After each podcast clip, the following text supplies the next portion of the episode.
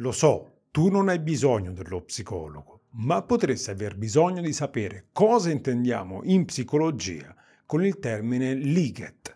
In psicologia il termine liget fa riferimento a una parola utilizzata tra gli Ilongot, una tribù di cacciatori di teste formata da circa 3500 persone che vivono nelle oscure giungle nella Nuova Vizcaya, nelle Filippine. Il termine linget viene dato a una sorta di energia rabbiosa, capace di alimentare gli oggetti inanimati, oltre che i corpi umani.